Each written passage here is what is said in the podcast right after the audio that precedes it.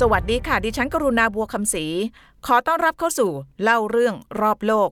พอดแคสต์พิเศษที่จะก่อติดกระบวนการเลือกตั้งประธานาธิบดีคนใหม่ของสหรัฐ ที่จะเกิดขึ้นในวันที่ 3 พฤศจิกายนนี้ ตลอดจนเรื่องราวความน่าสนใจของการเมืองอเมริกัน ด้วยความตั้งใจว่าจะช่วยคลายความสับสนของคุณผู้ฟัง แล้วก็ช่วยให้การติดตามผลการเลือกตั้งครั้งนี้สนุกและเข้าใจมากยิ่งขึ้น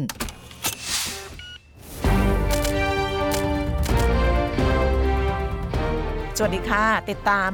เล่าเรื่องรอบโลกกับดิฉันกรุณาบัวคำศรีวันนี้กลับมา พบกันในพอดแคสต์เช่นเคยอย่างที่สัญญาไว้ถึงแม้จะมาแค่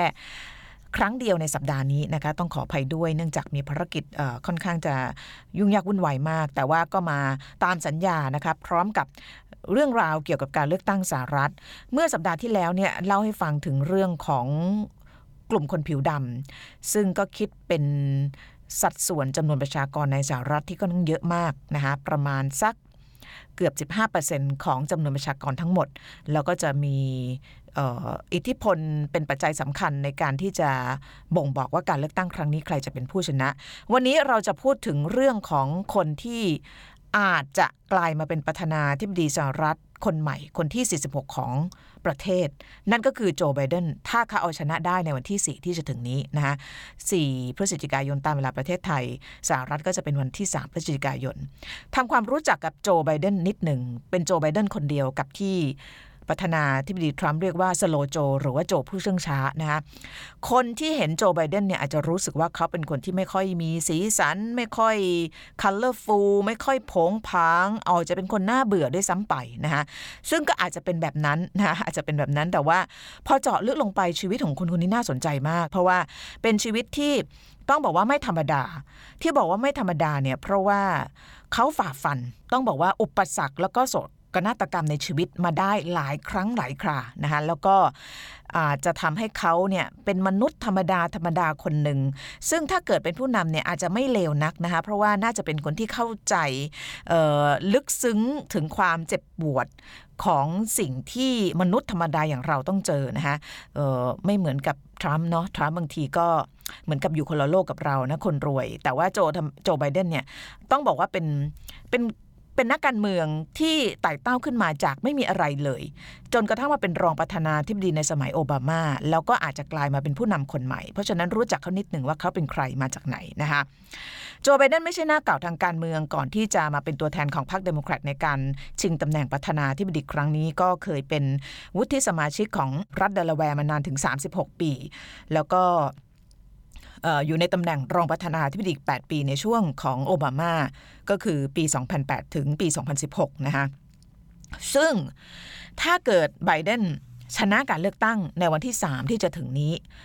วันที่เขาสาบานตนรับตำแหน่งเนี่ยเขาจะกลายเป็นประธานาธิบดีสหรัฐที่มีอายุมากที่สุดนะคะอายุ 77 ปี คือตอนที่ โอบามาเป็นประธานาธิบดีเนี่ยอายุน้อยมาก 40 กว่ากว่าเท่านั้นเองนะคะแต่ว่าไบเดนเขาบอกว่าจริง ๆ แล้วเนี่ยเขาอยากจะวางมือทางการเมืองแล้ว ถ้าไม่ใช่ทรัมป์นะคะชีวิตเนี่ยก็ถึงจุดเกือบสูงสุดแล้วละเป็นรองประธานาธิบดี แล้วก็อายุขนาดนี้แล้วเนี่ยเขาอาจจะล้างมือทางการเมืองแล้ว แต่ว่าพอทรัมป์อออารวาสไว้เมื่อช่วง 4 ปีที่ผ่านมา เขาก็เลยต้องกลับมาทำหน้าที่ในฐานะตัวแทนพรรคเดโมแครตในการที่จะมาชิงตำแหน่งกับทรัมป์นะคะ วัยเด็กของโจไบเดนเนี่ยนะเล่าเล่าถึงชีวิตของคนธรรมดาธรรมดาที่จะกลายมาเป็นผู้นำของโลกเสรีอย่างสหรัฐนะคะโจไบเดนเกิดวันที่ 20 พฤศจิกายน ปี 1942 ซึ่งช่วงนั้นเป็นช่วงอะไรท่านผู้ฟัง เป็นช่วงที่กำลังเกิดสงครามโลกครั้งที่สองสงครามโลกที่สองเนี่ยยุติในปี 1945 ในช่วงของประธานาธิบดีฮาร์รีทรูแมนนะคะซึ่งเป็นคนกดปุ่มนิวเคลียร์ถล่ม ฮิโรชิมาแล้วก็นางาซากิ เป็นผลทำให้กองทัพญี่ปุ่นยอมแพ้ แล้วก็นำมา ซึ่งการสิ้นสุดของสงครามโลกครั้งที่สองในที่สุด ตอนที่ไบเดนเกิดเนี่ยมันต้องเออเรียกว่าโลกกำลังอดอยาก แร้นแค้นมาก โดยเฉพาะในสหรัฐด้วยนะคะถึงแม้ว่าจะเป็นประเทศที่มีเงินแล้วก็พัฒนาแล้วอย่างมากก็ตาม ถ้าเปรียบเทียบกับประเทศอื่น แต่ว่าสงครามโลกที่สองเนี่ยทำให้คนอเมริกันในช่วงนั้นเนี่ยอยู่อย่างลำบากมาก เพราะว่าบางคนเนี่ยจะต้องเขาเรียก rational หรือว่าแบ่งปันอาหารให้กับบรรดาทหารที่ต้องไปรบในแนวหน้านะคะเพราะฉะนั้นช่วงนั้นครอบครัวของโจไบเดนเนี่ยก็ต้องประสบกับปัญหาเศรษฐกิจตกต่ำนะคะเนื่องจากภาวะสงคราม ครอบครัวก็เลยต้องย้ายจากบ้านเกิดที่รัฐเพนซิลเวเนีย ไปอยู่ที่รัฐเดลาแวร์ซึ่งที่เดลาแวร์เนี่ยเป็นรัฐที่เขาเนี่ยตั้งเนื้อตั้งตัว ทั้งในแง่ของอาชีพการงานในหน้าที่นักการเมือง แล้วก็ครอบครัวด้วยนะคะอยากจะพูดถึงครอบครัว เพราะว่าหลายคนบอกว่า โจเป็นโจได้ทุกวันนี้ส่วนหนึ่งเนี่ยก็เพราะครอบครัว ครอบครัวที่ว่าก็คือภรรยานะคะ ภรรยาของโจเนี่ยเออจริง ๆ แล้วมีคนพูดถึงอยู่พอสมควร แต่ว่าจะเล่าให้ฟังเออซึ่งเดียนก็เพิ่งเจอข้อมูลเป็นเกร็ดที่น่าสนใจมากนีเลียฮันเตอร์ไบเดนนะคะ เธอพบ รักกับโจไบเดนในช่วงที่เรียนอยู่ในมหาวิทยาลัยในรัฐเดลแวร์นะคะแล้วก็ทั้งคู่ตกลงปลงใจในการแต่งงานกัน ที่น่าสนใจก็คือว่านิเลียเนี่ยมาจากครอบครัวที่มีฐานะพอสมควรก็เป็นคนรวยละนะคะแล้วก็เป็นรีพับลิกันด้วย แต่ว่าความรักเนี่ยทำให้เธอเปลี่ยน จากการเป็นสมาชิกของริพับลิกันมาเป็นเดโมแครตนะคะแล้วก็สนับสนุนสามีในการทำหน้าที่การเมือง คือโจไบเดนเนี่ยเป็นเขาเรียกเป็นทนายความ แล้วก็ว่าความในบริษัทเอกชนแห่งหนึ่ง แต่ว่าในเวลาว่างเนี่ยก็จะช่วยเขาเรียกเป็น pro bono ก็คือไปช่วยว่าความฟรีให้กับคนยากคนจนก็ทำงาน ทางการเมืองในระดับท้องถิ่นด้วยสังกัดพรรคเดโมแครตนะคะความหวังของโจไบเดนเนี่ยอาจจะสะท้อนได้กับตอนที่นีเลีย ซึ่งเป็นภรรยาคนแรกเนี่ยพาโจไบเดนไปหาพ่อแม่ แม่ของนีเลียถามว่าอนาคตความใฝ่ฝันของ you เนี่ยอยากจะเป็นอะไร ตอนนั้นโจไบเดนตอบว่าอยากจะเป็นประธานาธิบดีนะคะก็เป็นความตั้งใจตั้งแต่ตั้งแต่เป็นยังโจหรือว่าโจ หนุ่มน้อยโจแล้วนะคะตั้งแต่เรียนจบมา แล้วก็ส่วนใหญ่เนี่ยนักการเมืองในสหรัฐเนี่ยจำนวนมากเริ่มต้นด้วยการเป็นทนายความคือรู้ข้อกฎหมายอะไรต่างๆ นานาก่อนที่จะเข้าสู่สนามการเมืองระดับท้องถิ่นแล้วก็ระดับชาตินะคะโจก็เช่นเดียวกันแต่ว่าที่เขามีก็คือการสนับสนุนจากภรรยาก็คือนีเลียนะคะตอนที่ทั้งคู่ตัดสินใจว่าเอาละถึงเวลาที่จะต้องเล่นการเมือง สนามใหญ่ขึ้นก็คือสนามระดับรัฐ ภรรยาสนับสนุนเต็มที่นะคะแล้วก็สองคนเนี่ยช่วยกันหาเสียงในบทความอันหนึ่งที่ดิฉันเอามาจาก Washington Post เนี่ยเขาเล่าให้ฟังถึงการสนับสนุนของภรรยาคนแรก ช่วงนั้นเป็นช่วงที่สงครามโลกเนี่ยสิ้นสุดลงแล้วนะคะแล้วก็ต่อเนื่อง สิ่งที่ต่อเนื่องมาจากสงครามโลกก็คือสงครามเย็น แล้วก็สงครามเวียดนามนะคะตอนนั้นสงครามเวียดนามเนี่ยสหรัฐเนี่ยเข้าไปยุ่งเกี่ยว ค่อนข้างเยอะนะคะเริ่มตั้งแต่สมัยประธานาธิบดีเคนเนดีนะยาวมาถึงลินดอนบีจอห์นสัน ซึ่งมาเป็นประธานาธิบดีแทนเคนเนดีหลังจากที่เคนเนดีถูกสังหารไป ยาวมาถึงโรนัลด์เรแกนนะคะซึ่งช่วงนั้นเนี่ยสังคมอเมริกัน เป็นสังคมที่กำลังโดยเฉพาะในช่วงท้ายๆสงครามเนี่ยกำลังดีเบตกันอย่างหนักหน่วง เรื่องที่ว่าคุ้มหรือเปล่าที่อเมริกันเนี่ยเข้าไปยุ่งเกี่ยวกับสงครามเวียดนามนะคะซึ่ง ในช่วงนั้นเนี่ยเป็นช่วงที่เขาเรียกยุค sixty นะคะเป็นช่วงแบบบุปผาชน เป็นช่วงที่คนในสังคมไม่เฉพาะอเมริกันแต่ทั่วโลกเนี่ยกำลังร่ำร้องนะคะโหยหาถึงเสรีภาพนะคะเพราะว่ามันมีสงครามมีความอดอยากมีอะไรต่างๆ นานา ช่วงนั้นเนี่ยโจไบเดนเนี่ยกับภรรยาเนี่ยก็ใช้จุดนี้มาเป็นจุดหาเสียงตอนนั้นเนี่ยเขาหาเสียงในรัฐเดลาแวร์ด้วยการไปดึงเสียงของคนกลุ่มนี้คือคนรุ่นใหม่คนที่ไม่เห็นด้วยกับการทำสงคราม ปรากฏว่าได้เสียงคนกลุ่มนี้ แล้วก็ทำให้สามารถชนะเอาพรรคริพับลิกันได้ในรัฐเดลาแวร์ ซึ่งริพับลิกันเนี่ยส่วนใหญ่คนที่สนับสนุนในรัฐนั้นเนี่ยก็มักจะเป็นคนเขาเรียกว่า conservative นิดนึงนะคะเป็นคนอายุมากหน่อย แล้วก็อาจจะสนับสนุนสงครามเวียดนามในช่วงนั้น แต่ว่าโดยสรุปเนี่ย ในการรณรงค์หาเสียงครั้งแรก เพื่อที่จะเป็นสวในรัฐเดลแวร์ด้วยความสนับสนุนแล้วก็การช่วยเหลือจากภรรยานิเลียเนี่ยนะคะทำให้โจไบเดนสามารถชนะการเลือกตั้งได้นะคะเเป็นสวแต่ว่าเกิด โศกนาฏกรรมในชีวิต เป็นวันก่อนวันคริสต์มาสไม่กี่วันนะคะนีเลียซึ่งเป็นภรรยาเนี่ยพร้อมกับลูกอีก 3 คนลูกสาวหนึ่งลูกชาย 2 ก็คือฮันเตอร์ไบเดนกับโบไบเดนเนี่ยเขาขับรถไปช้อปปิ้งนะคะเพื่อที่จะมาจัดคริสต์มาสที่บ้าน ปรากฏว่ารถประสบอุบัติเหตุ ภรรยาก็คือนีเลียเนี่ยเสียชีวิตพร้อมกับลูกสาว ลูกชายสองคนก็คือโบกับฮันเตอร์ไบเดนรอดชีวิตมาได้ สำหรับผู้ชายคนหนึ่งนะคะในช่วงนั้นเนี่ยซึ่งภรรยาไม่ใช่เฉพาะคู่ชีวิตแต่ว่าเขาเรียกเป็น buddy ทางการเมืองนะคะเป็นคนที่สนับสนุน ทั้งในเรื่องของกำลังใจ ทั้งในเรื่องของการให้คำแนะนำทางการเมือง ทั้งในเรื่องของทุกๆอย่างเนี่ยเสียชีวิตไปคือมันเป็นโศกนาฏกรรมที่เขาบอกว่ามันเชฟ ให้โจไบเดนเนี่ยมาเป็นโจไบเดนอย่างทุกวันนี้ก็เป็นคนที่มองในเรื่องของประโยชน์สาธารณะ มองในเรื่องของเออเออเขาเรียกอะไรความสำคัญของครอบครัวของหลักประกันสุขภาพของการที่อาตราอาทยากรรม หรือความรุนแรงในประเทศมันลดลง คือ เขาบอกว่าสิ่งที่มันเกิดขึ้นกับโจไบเดนโดยเฉพาะโศกนาฏกรรมที่เห็นภรรยาตายเนี่ยนะคะมันเชฟแนวคิด แล้วก็วิถีทางการเมืองของโจไบเดนมาจนถึงปัจจุบันนะคะอันนี้ก็คือเป็นเป็นโศกนาฏกรรมครั้งแรกในชีวิต ซึ่งตัวเขาเองเนี่ยเคยพูดออกมาเหมือนกันนะคะบอกว่าสิ่งที่ทำให้เขาเป็นวันนี้ได้เนี่ย character ทางการเมืองจุดยืนทางการเมืองของเขาเนี่ยมันถูก shape มาจากโศกนาฏกรรมในชีวิต ซึ่งเขาก็ไม่เคยปิดบังนะฮะจำได้ว่ามีภาพหนึ่งที่คนอาจจะได้เห็นแล้วหลายคนก็คือ วันที่ภรรยาเสียชีวิตเนี่ยนะคะเป็นช่วงที่เขาชนะการเลือกตั้ง แล้วก็ต้องมีการสาบานตนเข้ารับตำแหน่งใช่ไหมคะซึ่งในช่วงนั้นเนี่ยมันก็มีข่าวระบุว่าโจไบเดนเนี่ยอยากจะกิฟต์อัพหรือว่าอยากจะยอมแพ้ ไม่อยากจะเข้าไปสู่สนามการเมืองแล้ว ทั้งทั้งที่มันเป็นความปรารถนาในชีวิต สูงสุดที่จะมาเป็นนักการเมืองนะคะแล้วก็อย่างถ้าจำไม่ผิดตอนที่ไปเจอกับพ่อตาแม่ยายเป็นครั้งแรกเนี่ยเขาก็ถูกถามจากแม่ยายนะคะก็คือคุณแม่ของคุณนิเลียเนี่ยว่าอยากจะเป็นอะไรนาคตโจไบเดนตอบว่าอยากจะเป็นประธานาธิบดีมันมันคือความฝันที่เขาอยากเป็นมาตลอดนะคะตั้งแต่สมัยอายุ 30 ต้นๆเนี่ยนะคะจริงๆแล้วหลังจากภรรยาเสียชีวิตเนี่ยโจไบเดนก็อยากจะ give up อนาคตทางการเมืองนะแต่ว่าสิ่งที่ทำให้เขาสู้ต่อเนี่ยก็อาจจะเป็นความใฝ่ฝันนะคะในการที่จะมารับใช้ประชาชนในฐานะนักการเมือง ปรากฏว่าก็ก็ก็เอาต่อนะคะเราเห็นภาพของโจไบเดนเนี่ยสาบานตนเข้ารับตำแหน่งสวของรัฐเดลแวร์ข้างๆเตียง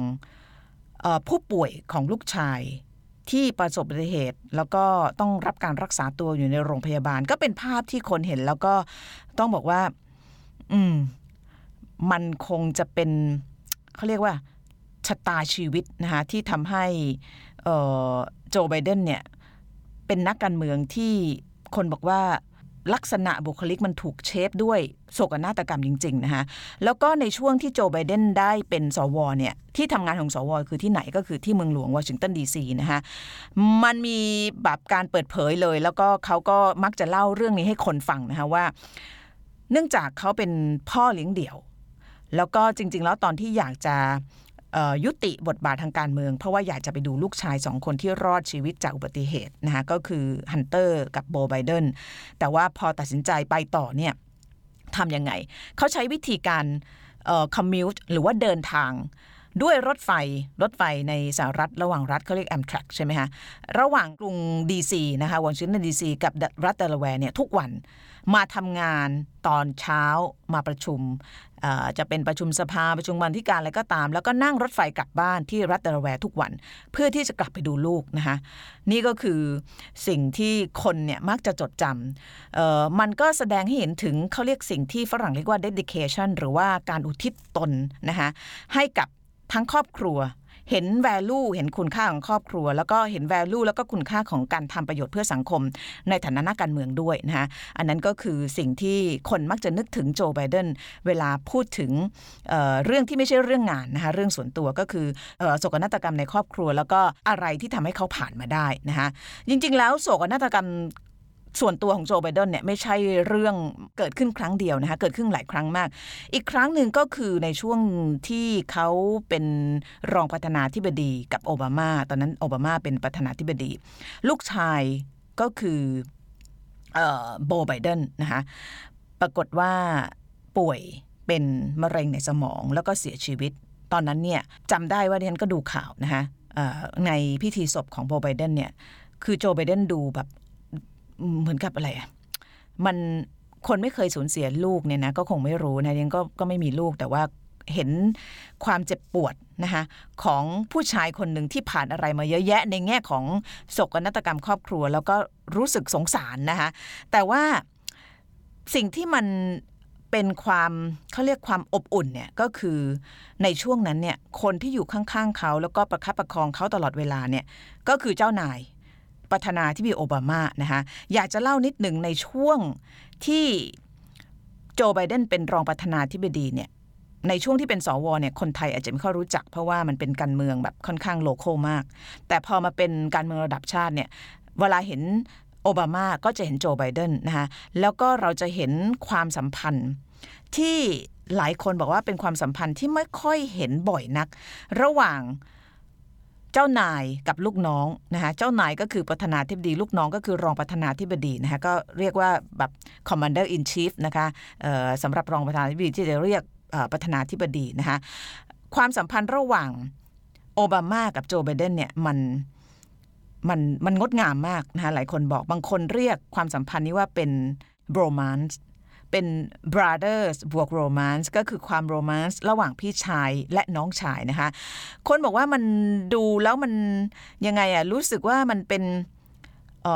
ความสัมพันธ์ที่พิเศษจริง ๆ แล้วก็ไม่ค่อยเกิดขึ้นระหว่างอย่างที่บอกระหว่างคนที่เป็นประธานาธิบดีกับรองประธานาธิบดีนะจริง ๆ แล้วตอนนั้นเนี่ย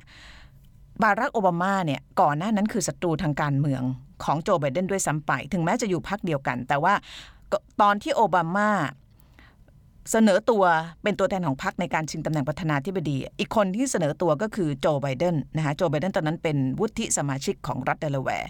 ขณะที่โอบามาเนี่ยเป็นวุฒิสมาชิกของรัฐอิลลินอยส์นะคะก็เป็นดาวรุ่งพุ่งแรงนะคะแล้วตอนนั้นโจไบเดนก็บอกว่าความฝันของฉันเนี่ย ถ้าจำได้กลับไปตอนที่ไปบอกแม่ภรรยาสมัยหนุ่มๆเนี่ยบอกว่าฉันอยากเป็นประธานาธิบดีเขาก็ไม่เคยปิดซ่อนความทะเยอทะยาน ก็บอกกับพรรคเดโมแครตว่าตัวเองก็อยากจะเสนอตัวเหมือนกัน แต่ว่าปรากฏว่าพอบวกลบคูณหารแล้วเนี่ยในพรรคเองเนี่ยน่าจะเทคะแนนให้กับโอบามามากกว่าไบเดนก็ขอถอนตัวนะคะแต่ว่าสิ่งที่โอบามาเห็นในตัวโจไบเดนเนี่ยนอกเหนือจากเรื่องของเขาเรียกความเข้มแข็ง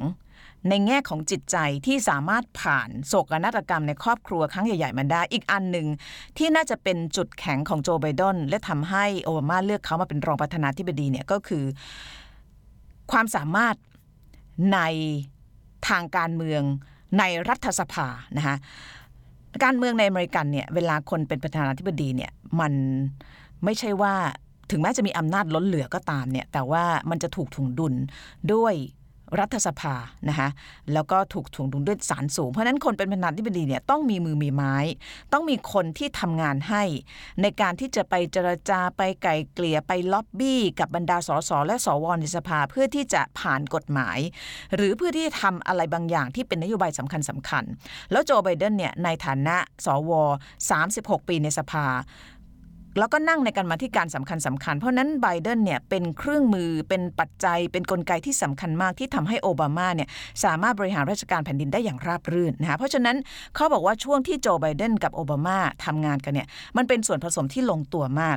แล้วก็ในแง่ของความสัมพันธ์ส่วนตัวทั้งคู่เนี่ยก็เสมือนพี่น้องกัน เราก็เลยได้เห็นภาพอะไรที่มันน่ารักน่ารักในสมัยที่ทั้งคู่เนี่ยเป็นเป็นออยู่ในทำเนียบขาวนะคะ โจไบเดนบอกว่าในช่วงที่เขามีโศกนาฏกรรมในครอบครัว ครั้งที่สองก็คือตอนที่ลูกชายตายเพราะมะเร็งในสมองเนี่ยถ้าไม่ใช่เป็นเพราะโอบามานะคะโอบามาหมายถึงทั้งครอบครัวเลย ไม่ว่าจะเป็นบารักโอบามา มิเชลโอบามาเนี่ยเขาคงไม่สามารถมีชีวิตอยู่ต่อไปได้นะคะเพราะว่าคนที่เป็นเขาเรียกว่า ที่ให้เขาซบไหลร้องไห้เนี่ยก็คือโอบามานะเพราะฉะนั้นความสัมพันธ์ของสองคนนี้มันแนบแน่นมากกว่าแค่เจ้านายกับลูกน้องนะคะแล้วก็สิ่งที่สำคัญที่เขาบอกว่าโจไบเดนได้มาจากโอบามาก็คือ ประสบการณ์ในการทำงานในเทมเนียบขาวเป็นเวลาถึง 8 ปีนะคะเพราะว่าสิ่งที่โอบามาทำเนี่ยไม่ว่าจะเป็นนโยบายสำคัญสำคัญทั้งในและต่างประเทศเนี่ยโจไบเดนอยู่เคียงข้างมาโดยตลอด เพราะฉะนั้นเขาก็เลยบอกว่าในแง่ของถ้าเกิดโจไบเดนขึ้นมาเป็นประธานาธิบดีสหรัฐเนี่ย ก็อาจจะ ไม่ต้องเรียนรู้อะไรใหม่มากนักนะคะเพราะว่าเข้าห้องเรียนมาแล้วถึง 8 ปีนะคะในฐานะรองประธานาธิบดี อันนี้ก็คือเรื่องราวของโจไบเดนแต่ว่าเขาจะได้เป็นผู้นำคนใหม่หรือไม่นั้นเนี่ยมันขึ้นอยู่กับการตัดสินใจของประชาชนร้อยกว่าล้านคน ในวันที่ 3 พฤศจิกายน ซึ่งจะต่อเนื่องถึงเมืองไทยก็ประมาณเช้าวันที่ 4 พฤศจิกายน แล้วถ้าไปดูที่โพลเราจะเห็นนะคะว่า ตอนนี้โจไบเดนยังนำมาอยู่แต่ว่าอย่างที่บอกเนี่ยถ้าเกิดจะให้ break down หรือลงรายละละเอียดเนี่ยมันก็จะยาวแต่ว่าเอาเป็นรวมๆว่าโอกาสที่โจไบเดนมีชนะชนะ และเป็นผู้นำคนใหม่ก็สูงมาก แต่โอกาสที่จะเกิดพลิกล็อกมันก็มีอยู่นะคะ มีอีกหลายปัจจัย ซึ่งเราจะเก็บไว้เล่าในคราวหน้าสำหรับวันนี้สวัสดีค่ะ